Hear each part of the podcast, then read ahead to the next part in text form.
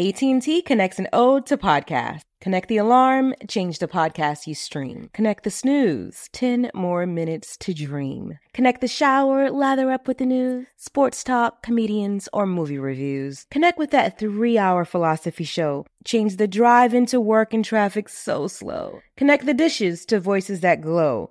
Thank you to the geniuses of spoken audio. Connect the stories, change your perspective. Connecting changes everything. AT&T.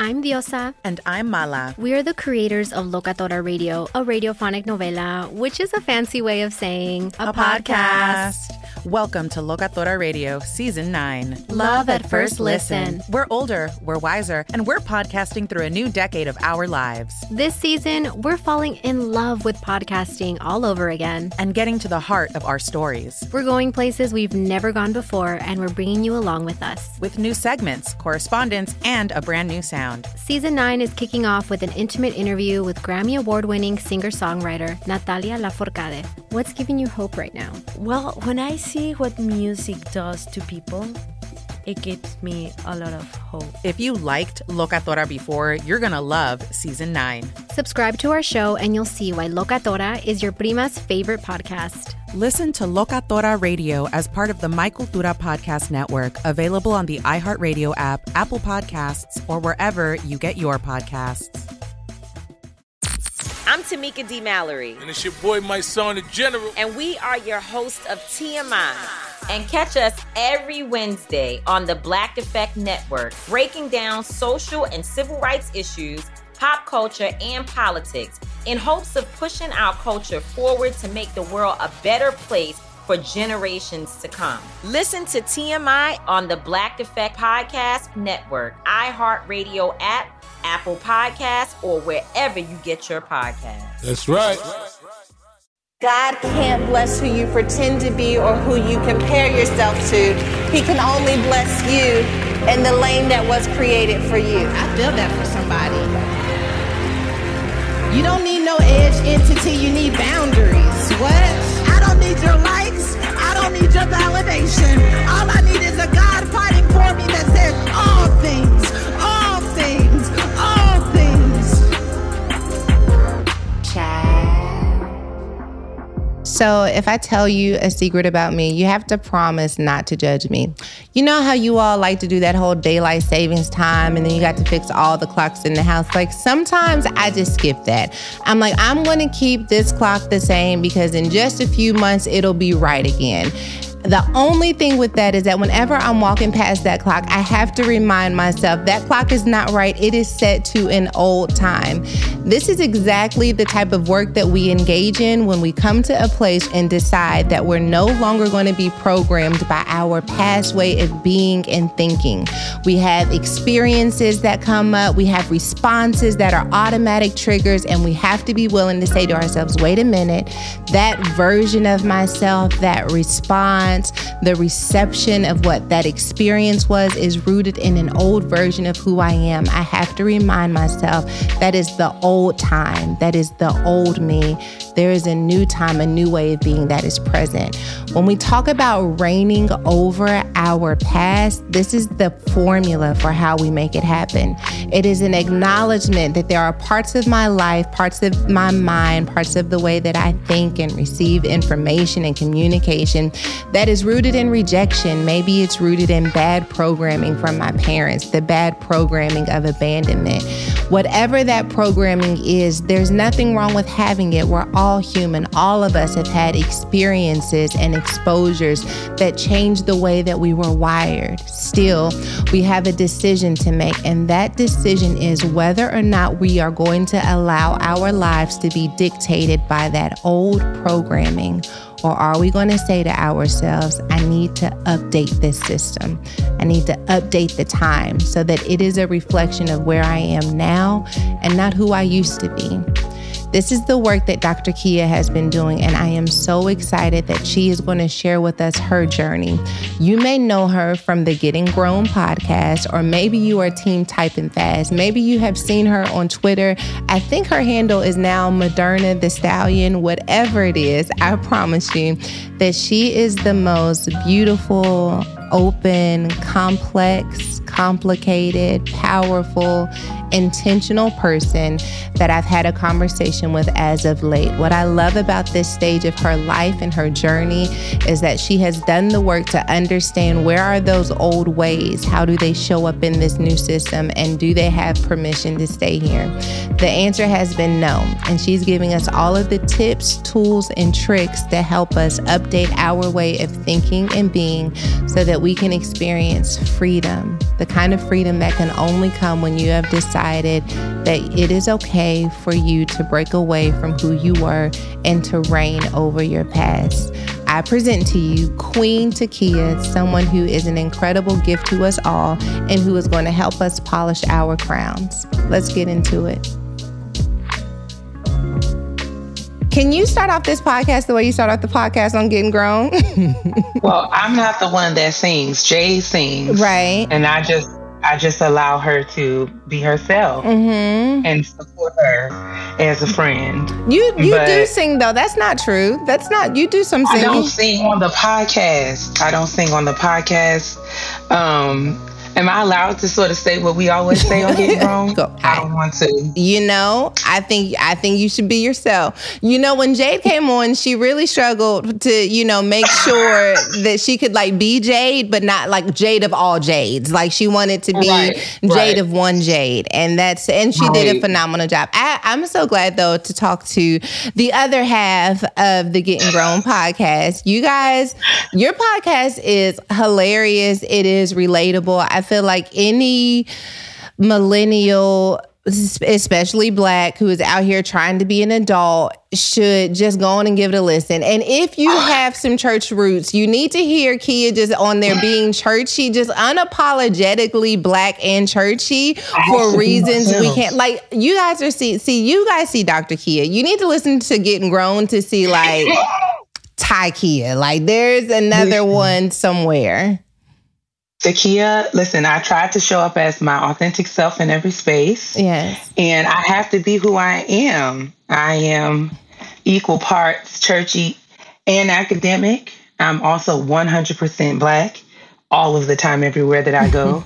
and so this is who we are. Jade and I have been friends for many years. Getting grown has been something that we never anticipated, but has been one of the greatest gifts. Mm-hmm. Um, and today's a special day. Today is Getting Grown six year anniversary. We are celebrating six years in the podcast world, wow. and we're very excited and grateful and blown away by the amount of people who listen to us carry on week after week. But I'm I'm happy to be here. I am happy you're here. I wonder so at the time that we're recording this, this is the six year anniversary of your podcast. Are there any instances that have taken place on the podcast that you wish that you could take back, but it's out there now, so you just gotta let it live? Oh, that happens to me very often. um, uh, yeah, I mean, we've been I've, I've been asked questions and sort of put on the spot in ways um, about any number of things, and there are many things that I wish I would have responded to differently. Um, not not in all all the times in terms of content, but I'm just a very I'm I'm a I'm a thinker, I'm a processor, and a lot of times if you give me some more time, I could probably uh, say it better or frame it differently. Um, so like you know, there's been times when yes, Jade, Jade has read uh, Honesty Box. That if I would have known that that's the one she picked, I would have asked her not to read it. Um, and you know, there's all kinds of things, all kinds of things. People ask me to sort of comment on my faves or when my faves have done problematic things. And it's like, man, I got to tell the truth, but they're still my fave. But you know, accountability uh, is a thing that we all have to sort of answer to. So yeah, tons of things. But I guess over the course of six years and just being on the internet, I've come to accept that, you know, once it's out there, it's out there. and I just try to be as thoughtful as I can about what I say all the time so that I can always be proud of what I've said. But that's totally yeah. me. I'm definitely a processor. I tell people I'm a slow processor, so I need a minute. That's one of the things yes. that makes speaking publicly so challenging for me is because Absolutely. I like to really be able to think something through before I say it. So if you just hand me a microphone and ask me to start speaking, like I've got nothing for you. But like if you give me yes. a minute, I can come up with something, but I need to organize my thoughts and get over my fear and anxiety and all of those things to show up, which I think is just directly rooted in me having to actively choose to step into who I am and not who I was, which I right. think that is something that like any woman can relate to who's on a journey of still becoming. Like sometimes I'm at a crossroad and who I was wants to show up, but who I am needs to show up. Can you relate to that? And where are you in this journey? For sure in every way. I, I, I wholeheartedly relate to that, and I think that one of the things that I love is is giving myself permission to to change my mind, to mm-hmm. to be corrected, uh, to offer criticism and feedback, but also to receive it and be be okay. Like sort of breaking down that veneer of having to be polished and perfected all of the time, but allowing myself space to develop the practice of of learning and growing. And practice means that uh, you know sometimes you're going to nail it, sometimes you're not. Yes. and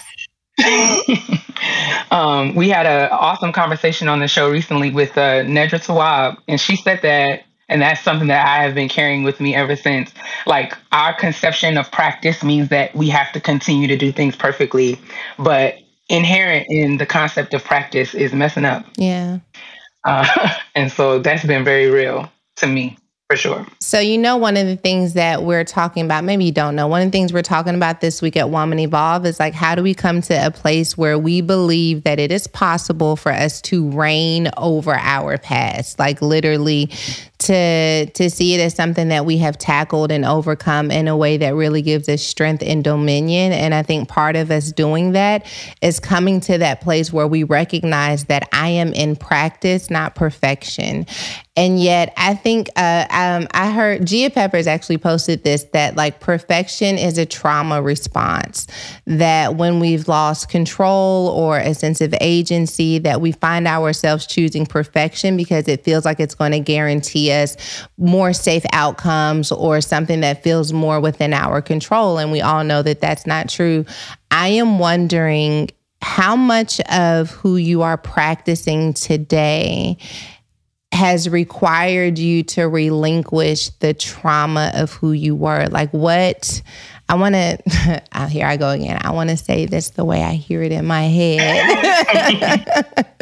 but I'm just wondering, like, who who were you? Like what was your mm. story? How did you see yourself? How did you see god and others and your potential?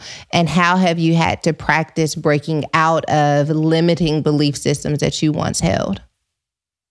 Wow. Um the first thing that comes to mind so so growing up in in in church um and especially being uh, a PK or PGK. Like my my father wasn't a pastor, but my grandfather uh, was a pastor for almost forty years, and we lived with my grandparents um, after my parents separated. So for the breadth of my childhood and all of my adolescence, I lived with um, my pastor and was very much a part of that um, sort of first family. Um, and so I'm very uh, was very grown up very clear about sort of like image and um, uh, who I represent um, in a way. And I remember early on, um, sort of latching on to who I was told that I was supposed to be and performing um, in those ways. I was supposed to be smart. I was supposed to do well in school. I was supposed to, you know, be serving. I was supposed to sort of, you know, check check different boxes and so, as I have come into adulthood and womanhood, one of the sort of really clear lessons and sort of pivotal points in my life was um, really realizing that for so long I have shapeshifted and conformed to what I felt like people wanted me to be um, wearing what I thought I was supposed to wear, wearing my hair the way that I thought that it was supposed to be worn, or just sort of like chasing this aesthetic. Um, and it's not always just associated with sort of like church and Christianity, but also like, you know, wanted to be cool, wanted to be accepted, wanted to be um, liked. And for so long, I was chasing that and I never ever took the time to get to know Tykeia and to appreciate her and to learn who she is and what she likes and what she doesn't. And so I feel like in my adulthood, like I was blessed to turn 40 a couple of months ago. And I really feel like just now the lights are coming on. Wow. And I'm starting to be really clear about who Tykeia is. And it, and it took me doing some things I'd never done before, taking some risks figuring out what I liked and what I didn't like, cutting all my hair off and um, being okay with coloring outside the lines or being friends with people who I wasn't quote unquote supposed to be friends with. Um, and, and, and really committing to a lifestyle of authenticity and learning that God loves me the way that I am. And so it is my, and I want to love what he loves about me. Yeah. Um, and I've asked him intentionally um, and purposefully, like show me who you had in mind when you said you was going to make me and help me to know her and love her and want to be her all the time because I got tired of, of this hamster wheel of performance. So that was a really long answer. I'm sorry, but I hope that I I hope that I answered your question. You did. I wonder, in order to get to that space, do you feel like there was an element of deconstruction of your perception about faith and religion? And if so, what did you deconstruct in order so that you could embrace this identity? Yeah, um, for sure. I remember distinctly when I moved to this area. I live in the DMV now, but I'm originally from New York. And prior to moving here, I moved here just about 11 years ago. It'll be 11 years in June of 2023. And I remember sort of this concept of performance. Um, I remember listening to a sermon and realizing that, like, my relationship with God with God was transactional. Mm. I or how I perceived it. I thought that I had to earn his love. I thought that his love and favor were predicated on me checking all the boxes and crossing all the T's and dotting all the I's. And I realized that when I had made a mistake and really felt far from God and ashamed and um, the sermon was really like, listen, God knows that you're raggedy and he loves you anyway. And so I it's just the way that it was said so plainly resonated with me and it really made me start to think about God's love and I had to sort of really divorce and unlearn this concept of love that was predicated on acts or behaviors or you know me doing certain things or not doing certain things and accept that that unconditional love. And growing up you say that all the time. I know that god loves me unconditionally but it i remember i was grown before i really really sat with what that meant um, and was able to start to deconstruct what what were the things that contributed to me sort of having this transactional conceptualization of what love was. And um, I remember, and I'm still working on on that, and uh, you know, in in therapy and through like Bible study and sort of being critical around some of the beliefs that I've held for a long time. So yeah, there's been a lot of sort of deconstructing this um, sort of. I'm trying to think. I don't want to keep using the word transactional, but it's kind of like this merit-based way yeah. that we that we view faith. Um, but it is in learning and dealing with some challenging life circumstances and loss and, and grief and hurt and disappointment and realizing that even in my worst moments of shame uh, i am still god's daughter and he is proud of me And there's nothing that I can do that will separate me from his love. And I've said that all my life, but it was took a long time for me to really believe that. If you have ever considered joining the Woman Evolve Book Club, I don't think that there is a month that is more important to join than the month of May. For the month of May, we are going to be exploring the soul of shame. If you are plagued with negative messages that constantly live in your mind and you think to yourself, why can't I just get it together? Why can't I believe in myself? Why can't I activate what I believe is God's promise connected to my life? If you feel like you are standing in the way of you, I want to take a journey with you through the soul of shame. This book is one of the most impactful books that I have ever read. I've dealt with shame. It's been one of my biggest struggles, but also one of the greatest things that I've been able to overcome. Join me and the members of the Woman Evolve Book Club as we take you from being restricted to limitless. Join by April 10th so that you do not miss any discussion, any tools, any tips that we have for you. The soul of shame is going to be destroyed so that you can be all that God has called you to be. Man, I can't decide if I think that that you know, merit based transactional relationship with God is rooted in the church or does it start within our family systems? Because I mm. do think a lot of times in family systems, if you like this is why we're gentle parenting right? It's like if you do something or say something that we don't agree with there's going to be a punishment that makes mm-hmm. you feel disconnected that perhaps makes you feel unloved. And in the process of that maybe it'll help you get your act right. And when you get your act right you'll receive love again. And so i think a lot of that probably starts within the home environment. And it's so crazy sure. because i think that in an effort to really make sure that people were living holy and making sure that they was living right so they can get into heaven, we really came down harshly on the things that we viewed as misalignment with God's word and God's view for someone's life. And I think that we became, as a church, so intentionally focused on making sure that there was a hard line in the sand for what was right and what was wrong that we missed out on an opportunity to say that there is no line for love.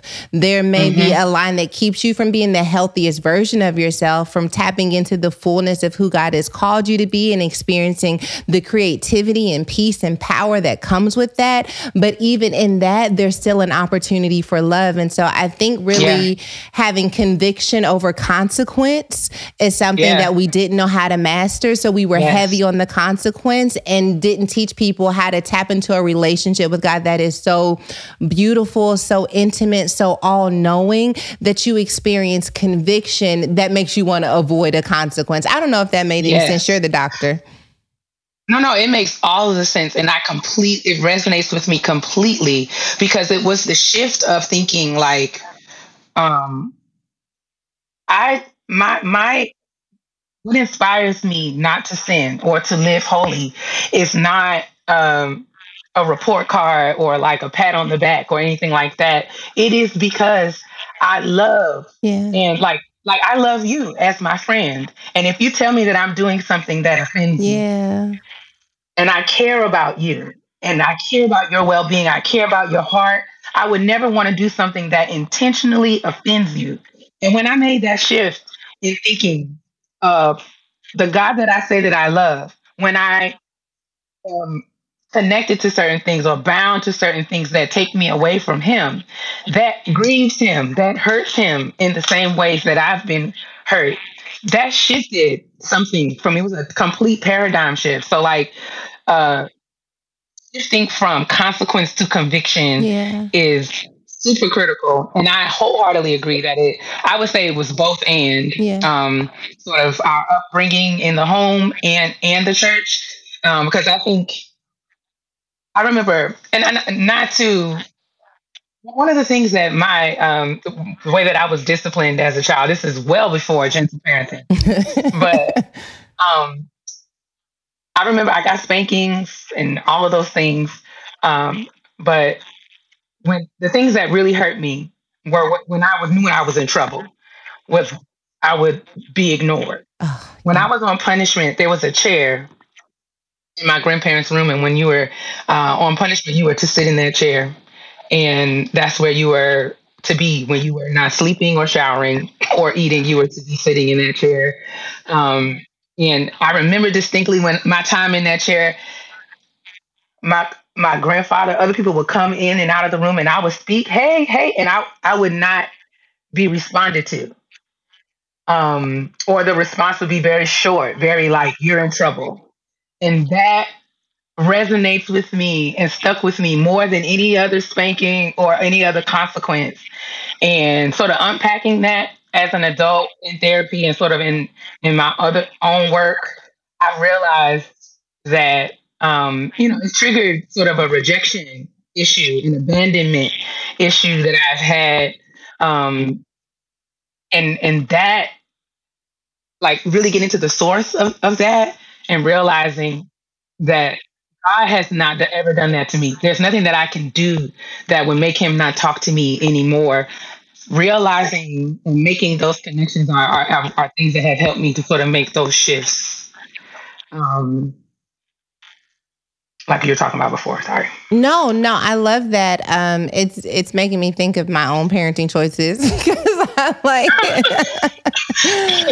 uh, let me tell you something. When I tell you, you talking about a practice is parenting because, baby, when I tell you, it's a. Pra- it's a practice. I don't know. I have so much I'm doing the best that I can. My dad talks about he won't call it gentle parenting he calls it soft parenting. And um, so i guess what i got was hard parenting but i'm telling you a hard soft gentle it's all a little bit of a practice. And i feel badly because i think that I don't know. I don't know who got the better. This is that's this is going to sound terrible. What I'm about to say is like I don't know who got the better parent. My 14 year old, when I was 14 year old and pregnant, and trying to make sure that I was performing as a good mom, so there was a certain standard that I had, or my six year old where I don't even believe in the standard anymore. And I'm like, do what you want. You know what I mean? Like raise, like raise yourself. Talk to me about why you want to do it. If you raise a good point, you can have it. If you don't, like I cannot tell which one is worse, and we won't know for like 20 more years. So so that's what I got on that. Okay. Listen, and we're all doing what? The best we can. We can. And that's just where we are. And I'm still raising myself, just like for the record. And you know, I feel, and I say this, and this is like sometimes you, well, to your point about performance, right? Like you don't want to say things like you're still raising yourself because you don't want to make the family look bad. But the truth yes, is yes. that like you could do the absolute best you can for your children and still may not have been able to give them everything that they need. And so yeah. the idea that I'm going to do this and do this completely well, I think is the wrong goal. I think the goal is I'm going yeah. to do the best that I can and I'm going to hold space for them when they bring up areas where they need it more. And hopefully, I will be able to give them what they are able to communicate they need as soon yes. as they are able to yes. communicate it, even if it means they're into their adulthood. And that may be the best that we can do with this parenting thing. Getting grown has shown me very clearly given me perspective around my parents mm. and that has helped me to give and offer grace um, and and whole space where space that acknowledges the truth and reality of my pain and the way that I was impacted, but also the truth and reality of their experience. Yeah. Um, there are times when I look around my own little life and and in my work day and I'm exhausted and ready to go to bed, and I don't have anybody in here looking at me, uh, trying to get fed to or clothed, right? or a bath, some lotion, homework. Yeah, nobody's asking me anything. And then I think about my mom, and I think about it like when I think about my age, I'm like, you know, when my mom was my age, she had like me and my brother were this age, yeah. and I just like I remember my birthday is five days before Christmas. I always used to be like, I never got no birthday party. It's mad corny. Like, oh my God, it's such a shade. My brother got all this. My brother got all that. I realized that, you know, my last birthday party, my mother kept announcing during the party, this is the kids' last party, y'all. y'all better have a good time because I'm finished. And I'll be like, dang, but now when I think about it, when I was 10, my mom was what, 38? And she had me and my brother. She had no husband. She's trying to figure out so much. She was dealing, you know, she had her, her marriage was, she, you know, there's so much that she had been going through, figuring out how she was going to provide for herself and her kids. And I can't imagine having to think, in addition to that, think about feeding 30, 13 other 10 year olds as well. And so, like, in the moment, you know, would I have wished that she would have handled the situation differently? Yes. But I also can resonate with where she was at that point in her life and the fact that she was doing the very best that she could given the circumstances. And so that parenting business, I don't know if that if the Lord has that for me. But I will say that I have such great respect um, for parents, and I think about like, like um, Nedra's book. I'm like nose deep in at this point. She's like, parents are just people with children. We think that people become parents and they automatically understand all that it means to be a parent. And no, it's just somebody who had a baby. That's it. Like They're that's just that's it it. Yeah. Why is a no carb diet trending? Which one of y'all hating on bread? I'm feeling some type of way, so let's talk about it. You see, these trends come and go, but bread, it stays the same. Lately, I've been rocking with Noom. It's a program, not a fad diet, that uses a psychology based approach to sustain eating habits. In better understanding my relationship with food, I now honor my body through nourishment not restriction. This means I've replaced withholding myself from certain foods to enjoying them in moderation. That's right, treat yourself, don't cheat yourself. Noom's flexible program emphasizes progress over perfection. So if you're likely to get off track with your goals, sis, this is the right place for you. Still need convincing? Then check out peer reviewed articles that describe the program's effectiveness friend. Stop chasing health trends and build sustainable, healthy habits with Noom's psychology based approach. Sign up for your trial today at noom.com slash evolve. That's N O O M dot com slash evolve to sign up for your trial today. Also, check out Noom's first ever book, The Noom Mindset, a deep dive into the psychology of behavior change, available to buy now wherever books are sold. So it sounds like you are engaged with like the work of reparenting yourself, which is part of what I think any journey of wholeness entails. When you are engaged in active reparenting, right? Like, cause it's like an overarching theme, but then there are moments where you're like, I'm gonna have to actively dig into what I just experienced so that I can figure out where this comes from. What, maybe you can give me an example of what active reparenting looks like for you? Because what I wanna understand is like, where do you start? And then like, how do you get on top of that? Like, how do you get to a place where it feels like I'm, I'm going, I'm going under, I'm going under this out. they taking me back. It's so funny. We were walking around. I think we were in New York, and they were out there uh, smoking the devil's lettuce, as someone would say. and I held my breath. Key, I said, "They're trying to take me back. They're trying to take me back." That's what it feels like. That's what it feels like when you get triggered. You got to hold on. They're trying to take me back. They're trying to take me back. I want to know how do you like get back on top and say, you know what? I am not going to fall for that way of thinking. I'm not going to let this turn into abandonment. I'm not going to be defensive. Like, how do you reign over your past? Um. Uh. Okay. So. Um, like I talked about before, my parents separated when I was really young. And uh, one of the things that I have come to know um, as I think about my family and sort of the different transitions that we've been through is I internalized uh, my parents' divorce um, in a, in a very specific way. So I was a daddy's girl, lamb. Um, and I feel like my mom had a very nurturing relationship with my brother. I was I was her staff. I was very like I was grown before we started to develop that more of emotional connection. But our when I think about coming up, my mom was on top of me in terms of making sure that things got done and things were in order, and I had a lot of responsibility. So I didn't get I don't with my father being absent, I didn't feel like I got a lot of the nurturing, the loving on. Mm. Um, and if I'm not careful, I can really have some strong feelings about that. And it doesn't take much for me to internalize things as rejection or abandonment.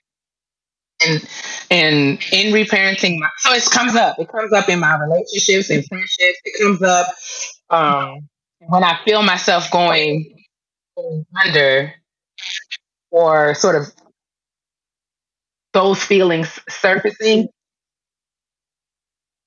my work has really been in allowing my feelings to be my feelings. Yeah. Um, in the moment. Uh, because I think I, for a long time, I was just like, oh, I need to stop thinking that way. I need to move through that. But the truth is, you know, there I have triggers. Yeah. Uh, and I and it and I can, you know, if you if I can receive things even if you don't intend it to be a certain way. I can receive things in a certain way. And so I have to own that about myself. I'm a deeply feeling person. I'm not a person who gets over things quickly. And so giving myself the space and time to sort of say, that hurt my feelings um, and accepting that also frees me up to really zoom out and get some perspective about why I'm feeling that way. And I'm able to really vet the feeling to see if there is any fact or substance behind it. Mm. Is this just a function of my feelings? Because you know, my feelings can take me from zero to the worst case scenario very quickly. So I have to pause and say, is it is it that you know, they're not answering the phone because they hate me and they don't want to be my friend no more. They don't have time for me. I'm not important to them. Or are they taking a nap? Are they in a meeting?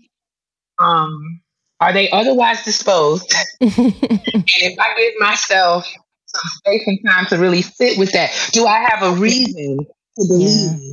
what my mind is telling me? Um, or instead of letting that that feeling rule me, my thinking, uh, acknowledging that I have the feeling gives me enough space to to be critical of the feeling, not from a place of I shouldn't be having it, but really trying to get at the root of what is it, what is informing it. And then once I have that information, I can make better choices.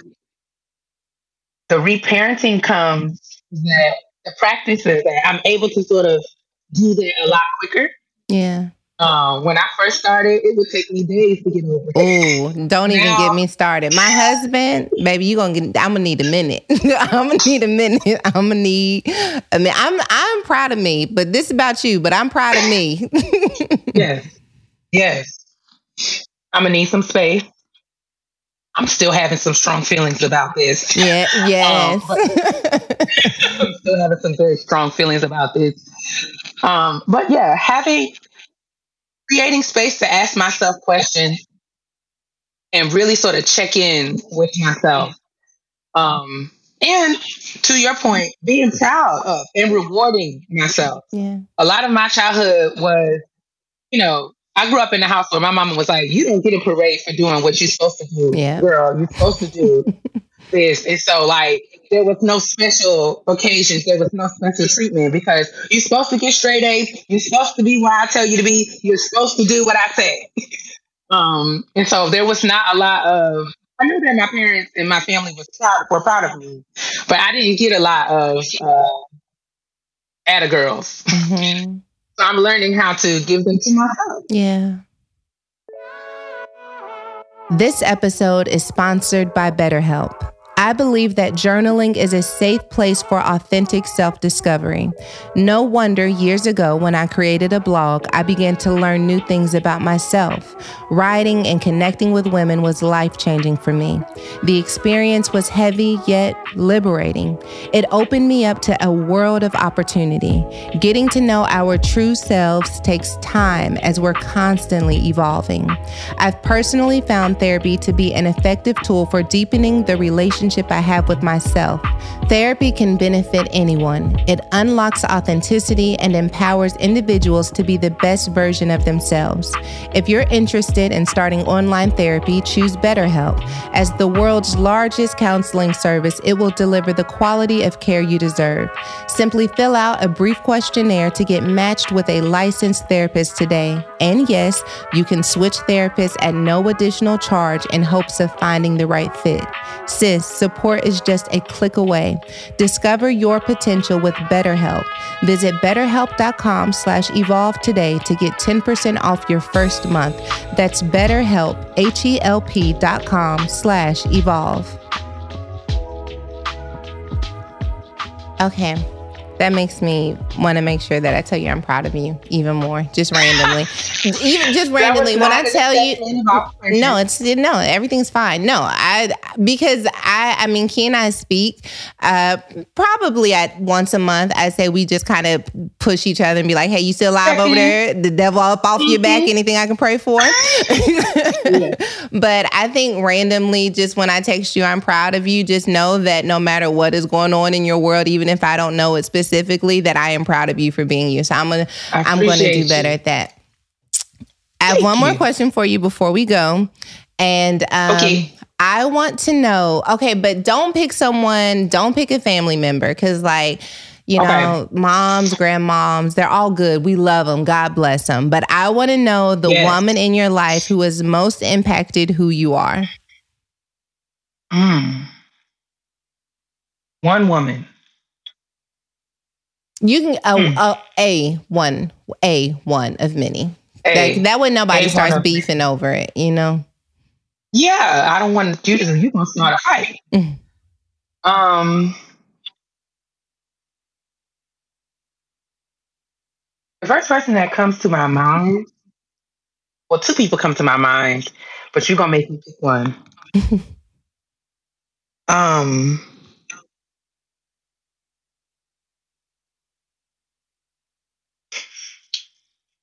my uh, dissertation chair, my advisor, it's like she's sort of like a professional mentor for me. Her name is Dr. Sharon Fries-Britt. Um, I knew that when I wanted to pursue this degree and this sort of career path, it was very important to me to have a model. Like I wanted to know how to be a black woman in these spaces because I didn't want to feel like I needed to compromise parts of myself and so I remember when I was selecting doctoral programs, I was very intentional about who I wanted to work with. And I came across Dr. Fries work. Many people encouraged me to reach out to her, but I did my research and um, I got into the program. The first sort of preview activity was held at her house. I think she's the program director at the time. And I brought, you know, I had my little suit and I came in with a chip on my shoulder uh, because you know I had I was carrying all of the trauma of all of my prior academic and professional experiences, and I had this armor on, and I was like, I'm here to get this degree. Let's just you know let's just get to it. We don't keep and cut out all these pleasantries. I don't have time. Blah blah blah, and she saw right through me immediately and invited me to the her guest room and closed the door and was like, "What's wrong with you?" and I and I like burst into tears. Like mm-hmm. I did not mm-hmm. plan it, but it just sort of like all, all, of that performance and feeling like I needed to sort of be a certain way to be accepted. All of that came out. All of the all of the prior um you know, going through um, it's hard to be a black woman in a predominantly white space trying to get some training, trying to get some uh, credentials, trying to sort of na- navigate this labeling you, all of that. So you sort of put on this armor, and I didn't realize how I had become bitter. Um, mm. But immediately in our very first sort of in person interaction, Dr. Fries-Britt uh, affirmed me and she told me very directly you are here because you are qualified. Wow. You are here because you deserve to be here. I believe in you. Mm. And and you don't have to change anything about you to be who God called you to be. And from that day, she has honored her commitment to show me um, how to be myself. Wow. Uh, there's so, there's so much, like all of that performance stuff. Like I was real deep in that, you know, from like we were talking about before, from the family yeah. stuff, from the church stuff, yeah. from the professional stuff. There was lots of layers of what I thought I was supposed to be, who I was supposed to be. Um, and I never gave myself the opportunity. And no one before Dr. Fries-Britt looked me in my face and said, You are here because you are qualified. And since then, she has shown up for me and held me accountable to that authenticity, to honoring the opportunity, to representing myself uh, with integrity and excellence, and and being fully churchy, ratchet, ghetto me. um, with my long nails and my hoop earrings and my and my platinum hair and never feeling like I needed to be anything other than that. And it was okay if I was both. I uh, didn't have to choose. I needed, you know, whether I was going to be funny on Twitter and and taken seriously um, in in in the workplace. But I I could do both. Yeah, both things can be true. So I it was hard to pick just one, but Dr. Fries-Britt um, changed the game, and, and she showed up for me when everything fell apart. Well, uh, and I have to ask you, what do you hope that she knows about her impact on your life?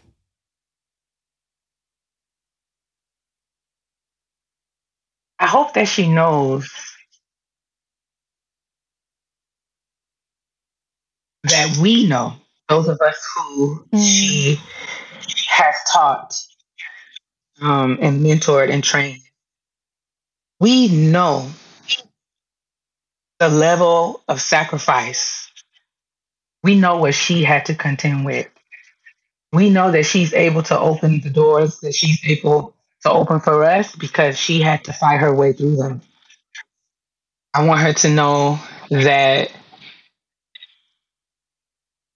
her giving us permission to be human um, and to be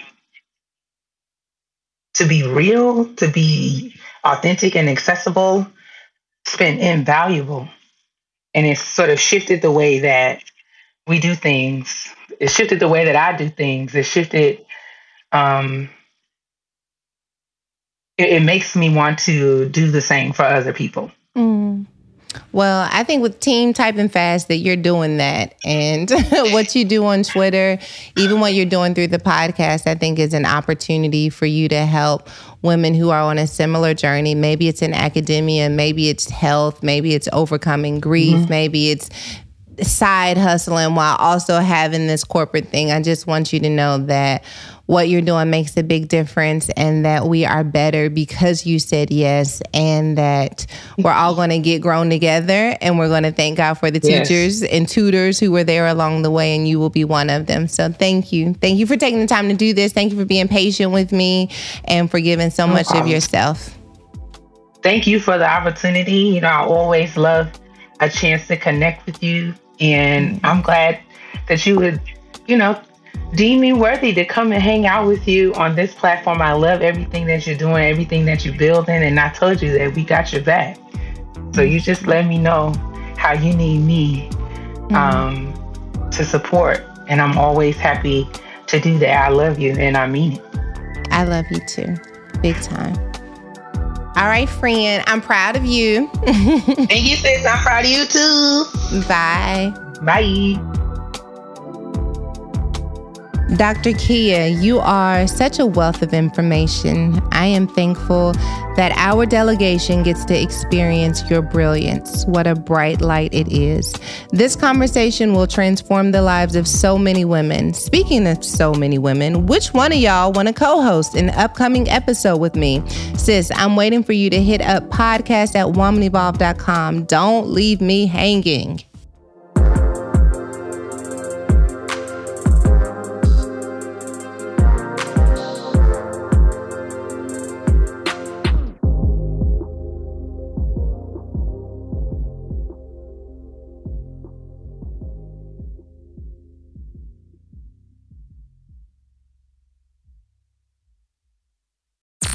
I'm Tamika D. Mallory. And it's your boy, Mysonne, the general. And we are your hosts of TMI.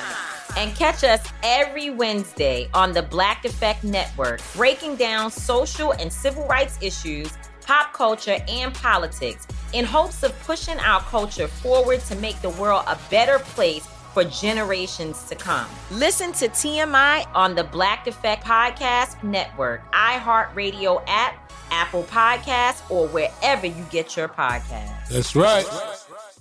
I'm Diosa. And I'm Mala. We're the creators of Locatora Radio, a radiophonic novela, which is a fancy way of saying a podcast. Welcome to Locatora Radio Season 9 Love at First Listen. This season, we're falling in love with podcasting all over again. With new segments, correspondence, and a new sound. Listen to Locatora Radio as part of the My Cultura Podcast Network, available on the iHeartRadio app, Apple Podcasts, or wherever you get your podcasts. The Black Effect presents Family Therapy, and I'm your host, Elliott Connie. Jay is the woman in this dynamic who is currently co parenting two young boys with her former partner, David. David, he is a leader. He just don't want to leave me. But how do you lead a woman? How do you lead in a relationship? Like, what's the blueprint? David, you just asked the most important question. Listen to Family Therapy on the Black Effect Podcast Network, iHeartRadio app, Apple Podcasts, or wherever you get your podcasts.